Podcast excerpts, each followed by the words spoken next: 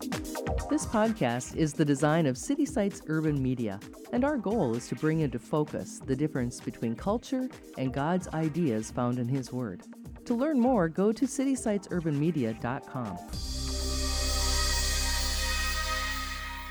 Let's talk about this thing we call a biblical worldview. You know that everybody has a worldview, whether they know it or not. A worldview is just simply the way you see things, the way you see the world. Most people have sort of a secular worldview or a worldview that's shaped by their culture, by TV, by the movies, by the music, by the politics, by their friends, whatever. But a biblical worldview is one that is shaped by God's word, by the Bible, and specifically, it is centered and focused on Jesus Christ. Biblical worldviews have three key elements. Here they are. Number one, truth. God's opinion, not mine. And so people who have a biblical worldview fundamentally believe that God's word, the Bible, is actually inspired by God. It's from God. It's not just man's opinion. It wasn't just written by a bunch of guys, but God actually inspired it. Here's the second key Submission, God's terms, not mine. See, knowing the truth is one thing, but submitting to the truth is another thing. If you have a biblical worldview, that means that you come to God on His terms, not your own. And here's the last key relationship love God, love people. At the end of the day, if you're going to have a biblical worldview in your life, it's going to be about connecting. A biblical worldview is not about a religion. It's not about an institution. It's about a personal relationship with a personal God. And when we connect to and relate to God in the right way, the natural outcome of that is we learn how to connect to the people in our world the right way as well. And this is one of the great benefits of a biblical worldview. We can begin to love people. I mean, really love them like God loves, because the Bible says that God is love.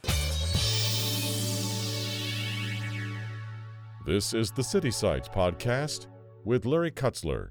It may come as a surprise to some of you that many pastors do not entirely have a biblical worldview. They may start with the understanding that God is love and that Jesus came from God, but then will deviate from what the Bible teaches about human behavior. In most cases, some Christian leaders will ignore the cultural issues that are impacting our society and focus more on how to bring principles of self help to their constituents. Helping people get along better in our society is a noble endeavor, yet Jesus was not so concerned about what the culture of his day taught his concern was what God said. That is the problem we still face today. Learning how to get along in culture is not the same thing as knowing what God said, because knowing what He said is what is the truth. Culture, as we all know, is made up of seven billion opinions. Everyone on earth has one, and each opinion is being influenced by something like money, family, traditions, politics, education, friendships, internet,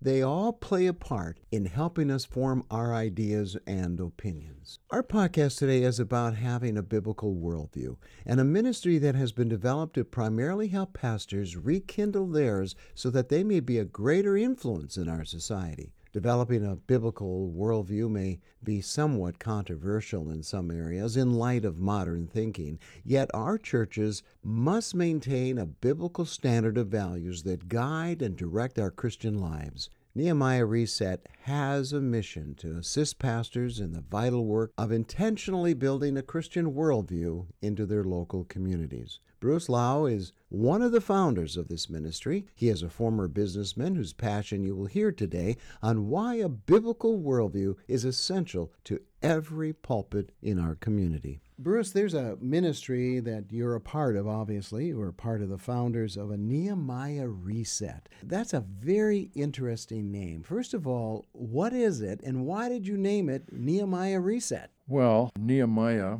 was a very interesting biblical character, but he was a man believed deeply in the power of prayer, was obedient, was an obedient servant to God, was a man that battled the establishment in the process of rebuilding the wall in Jerusalem. And I think he represents, in large part, some of the battles that we face today in a culture that is, I think we all would agree, is declining faster than we'd like. You know, you're absolutely right. And I, I'm so thankful to God that uh, people like yourself and others are being raised up to confront some of the ideologies that uh, our country and our culture is engaging. Since becoming a believer in 1970, Bruce, I've seen a lot of changes in the church, lots of them. Some good, some not so good. And as you have been working in this area of helping people understand the ideology that uh, the culture has propagated. What are you seeing the changes in the church that are not healthy? And one of the reasons why you're after pastors to start thinking in and along the lines of Christian worldviews. What changes have you seen? Well, let me just say to begin with, one of the driving forces for me was the fact that I am a grandfather with five grandchildren. It bothers me tremendously to think about what, what we're walking into, what they're walking into, if we are not able to correct the path in which we're on.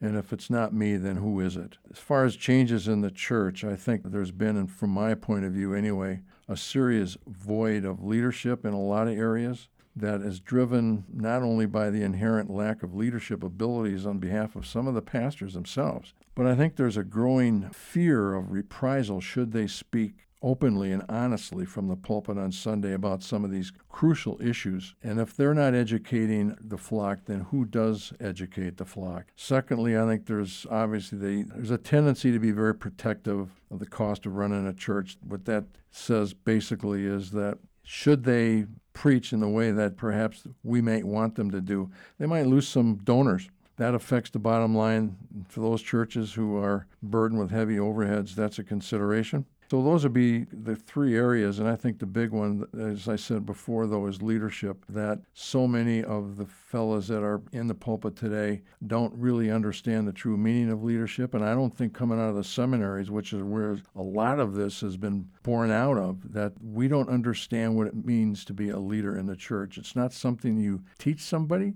it's a God-given talent. So, Bruce, your objective in Nehemiah Resets is to help pastors develop a Christian worldview. Explain that. What is a Christian worldview? All right, good question. Christian worldview is, in short, taking those biblical beliefs that we should have and most of us do have and converting those into an everyday life. In other words, when you walk out of church on Sunday, how does the biblical learning, the biblical principles that have been ingrained in you for so many years, how does that apply to your daily life? And are we to look the other way on issues such as abortion, on gay marriage? Those are issues, obviously, that run contrary to God's Word. And to walk in God's Word is not always an easy thing, which is called the narrow road sometimes, but we are nevertheless called to do that if, in fact, we have a body of believers that are willing to walk the talk. We are well on our way to developing a Christian worldview in that church or in, in many, many churches. A lot of Christians, though, Bruce, would say, hey, wait a second. Politics in the church, they're not good mm-hmm. bedfellows. You know, they're, they're opposites. And the church shouldn't be involved in politics. I mean, we've seen what happened with the moral majority years ago, and people are really afraid of anybody talking about politics in church. How do you address that? Well, first of all, if I'm talking to a pastor, there's a great article that was written by Wayne Grudem called Why Christians Should Seek to Influence Government for Good.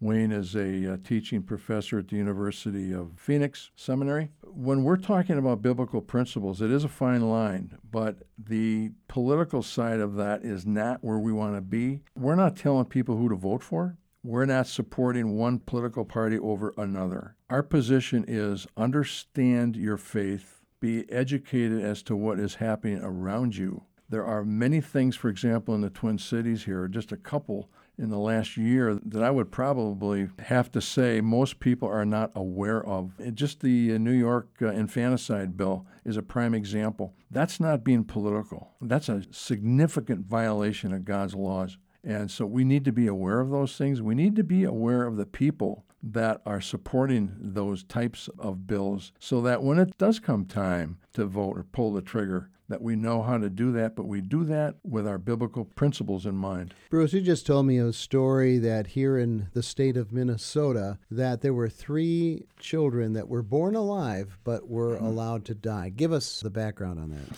Well, I happened to be shadowing one of our state senators several weeks back, and uh, during the course of the day, we sat down and talked with one of his colleagues at the state capitol. And I brought the New York situation up to him, and the other fella, I can't remember his name right now, said to me, Well, Bruce, interestingly enough, I did some research into the state laws of Minnesota. And surprisingly to me, that is legal in Minnesota as well. I had no clue about that. If I don't know about that, I would dare say most people, including my family, don't know about that. And so there was a bill that was put on the floor that would have mandated LGBTQ curriculum and Planned Parenthood curriculum into the schools starting with kindergarten. Not suggesting, but mandating. Once again, I don't know that people understood what was going on around them. And what we're trying to do is simply put this information in front of them so that each and every Christian is as well educated as possible. Bruce, you also told me a story while you were in Milwaukee at a very large African American church. You were doing some educational things there, talking about uh, this kind of theme. And you ran into a couple young men who you asked, "Who are you going to vote for? I mean, what direction are you going to go?" And they said, "Well, we're going to we're going to go and vote for Democratic uh, candidates because that's always what we've done." Tell us that story. Well, I was at the time working for Family Research Council council inside of their Watchmen on the Wall ministry. And another fellow and I were visiting a predominantly black church, African American church in North Milwaukee, and had been there several times, had been invited to speak several times. As I was leaving, we uh, engaged in some uh, casual conversation with some young men, and the guy I was with asked them what they were going to do and how they were going to vote in the upcoming election. And so the story we got was, well, we're most likely going to vote Democrat because that's what our family's done and that's what we've always done. But just so happens that my friend had a copy of Franklin Graham's periodical, and inside of that magazine was the voter guide. So I pulled out that magazine, opened up to the voter guide, and showed it to him and said, Look, guys, forget the D, forget the R, and just forget the names. Look at what these two people stand for. Now, let me ask you a question. You just got done telling me and telling us that you're Christians. Yes, we are. Are you saying to me then that you would vote for somebody or support somebody that killing babies at eight or nine months is part of their platform, or would you are you endorsing gay marriage? Well, they said, of course not, we wouldn't. Well, when we finished the conversation, I walked outside, and one of the young guys came up to me and said, Bruce, thanks for your time and the information. Based on that, I got to tell you, I got to rethink my situation. Now, that is a prime example of the power of education. No surprise to anybody that not only have the young people today not been taught the biblical foundation of this country, nor do they understand what the Constitution stands for, but just the day to day stuff they're not getting in school. And so we hope once again that through a, uh, establishing these salt and light teams in the churches, that we can help educate the people through the power of educating them with information. Now, we'll come back to those salt and light teams because that's a strategy. But if people are listening today and they attend a local church, how would you suggest that they challenge their leadership to talk about some of this worldview things? Great question. And uh, the best example I can give you is an example of when I had lunch with my pastor several, actually a couple months ago now, after the New York episode. And I asked, when will you speak on the infanticide bill that was passed in New York? And I didn't get the answer I wanted, but I didn't get a no either. Well, unbeknown to me, another friend of mine asked the same question later on in the week. Neither one of us knew that we were asking the guy the same question. That Sunday, before the sermon, the pastor opened up with just that, making people aware of what had happened in New York and simply saying to the congregation, we must be involved in the culture. God has given us this. Christ gave us the order to go forth. It is a form of discipleship. We stop short of moving through the evangelism issue and stop short of the discipleship piece, which is moving into the culture and affecting the culture as Christians. Now, the Christian worldview does take into consideration the cultural impact areas, right? Yes. Those are politics, religion, education, prayer, media, and business. So, Salt and Light teams, tell us how they operate in light of this Christian worldview as it relates to these areas.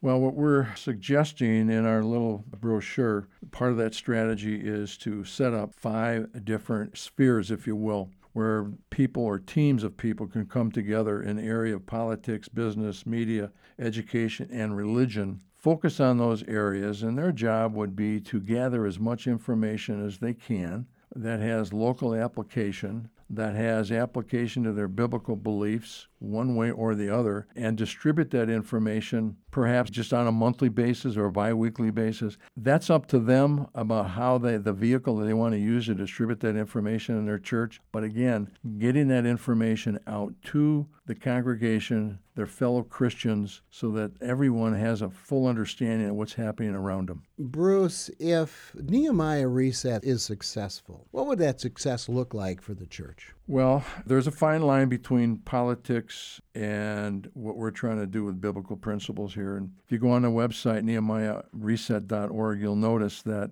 we've got it split into national and Minnesota. And we're trying very, very hard to stay away from politics, but to simply tie this into biblical concepts. Underneath the Minnesota section, there are articles about such things. And below each article, then there's a link that you can click on that says, What does the Bible say about this? For example, if there's an article written on abortion in Minnesota, there's an, a link to that below that article that you can read and understand what the biblical view is on abortion. If we are successful, the only way in which that I can see right now that I won't say the only way, but the best way to, for us to measure this type of success would be what happens at the voting booth. We're not telling people who to vote for. We're not telling them how to vote. But if we, as a the Salt and Light teams, by the way, their responsibility would be to distribute the uh, voter guides at their respective churches and encourage people to vote. 84 million evangelicals voted in 2016. There is no question that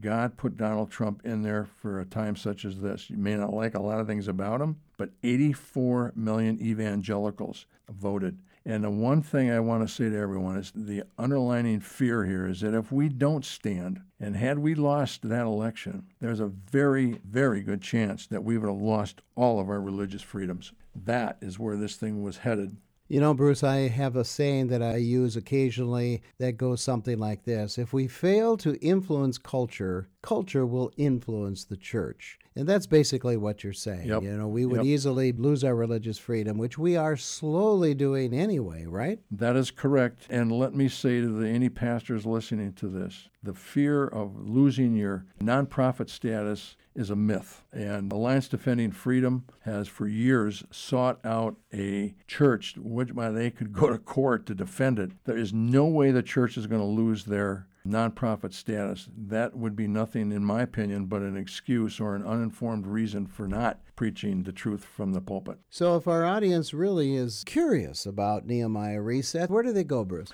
nehemiahreset.org. And like I said, we are asking pastors to not personally get involved in this, other than to say, yes, uh, it makes sense. We're willing to put a salt and light team into our church. The pastors know best who to staff those with and what people would be more than willing to participate in something like that. We're going to be doing a training in October, flying a, a young lady in here to train uh, that is very, very familiar with Family Research Council over the years, where frankly, I've, this concept was really born. So, NehemiahReset.org, it's pretty simple read.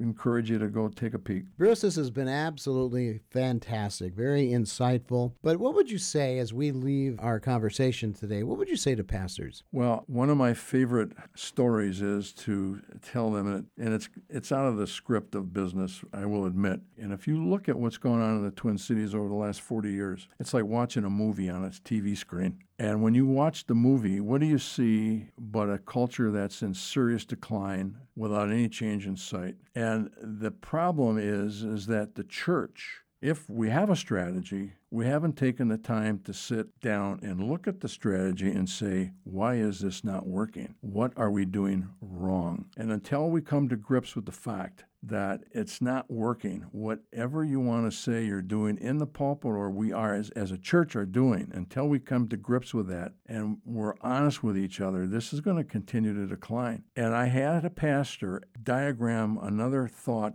for me the other day. when I asked why this is happening. And he said, Bruce, for the most part, it's because of pastor's theology. And I'm like, what does that got to do with anything? He said, because of depending upon their belief system with pre trib or post trib, what they know is that Christ is coming back and there's an end in sight. So all our job is just to go out and preach and share the gospel. And I'm like, uh, what's missing here is to say that we are not called to any other action than just simply evangelizing. That's it. When I believe in the book of Ephesians, Paul says that faith without works is meaningless. So we are called to use our gifts and talents. We've all been given them, and the church is not using them to the fullest ability today. For by grace you have been saved through faith. And this is not your own doing, it's the gift of God, not as a result of works, so that no one can boast. Ephesians 2 9. Continuing, for we are his workmanship, created in Christ Jesus for good works, for which God prepared beforehand that we should walk in them. Ephesians 2:10. Thank you for joining us today. Every Friday, we bring you this podcast with interviews with people who are challenging the status quo of Christianity and challenging the cultural norms of our day. Please help us get the word out by sharing the link to this podcast with your online friends and family. Our website also contains other podcasters who are part of the City Sites network of communicators, all sharing the good news of Jesus Christ. Our website is citysitesurbanmedia.com.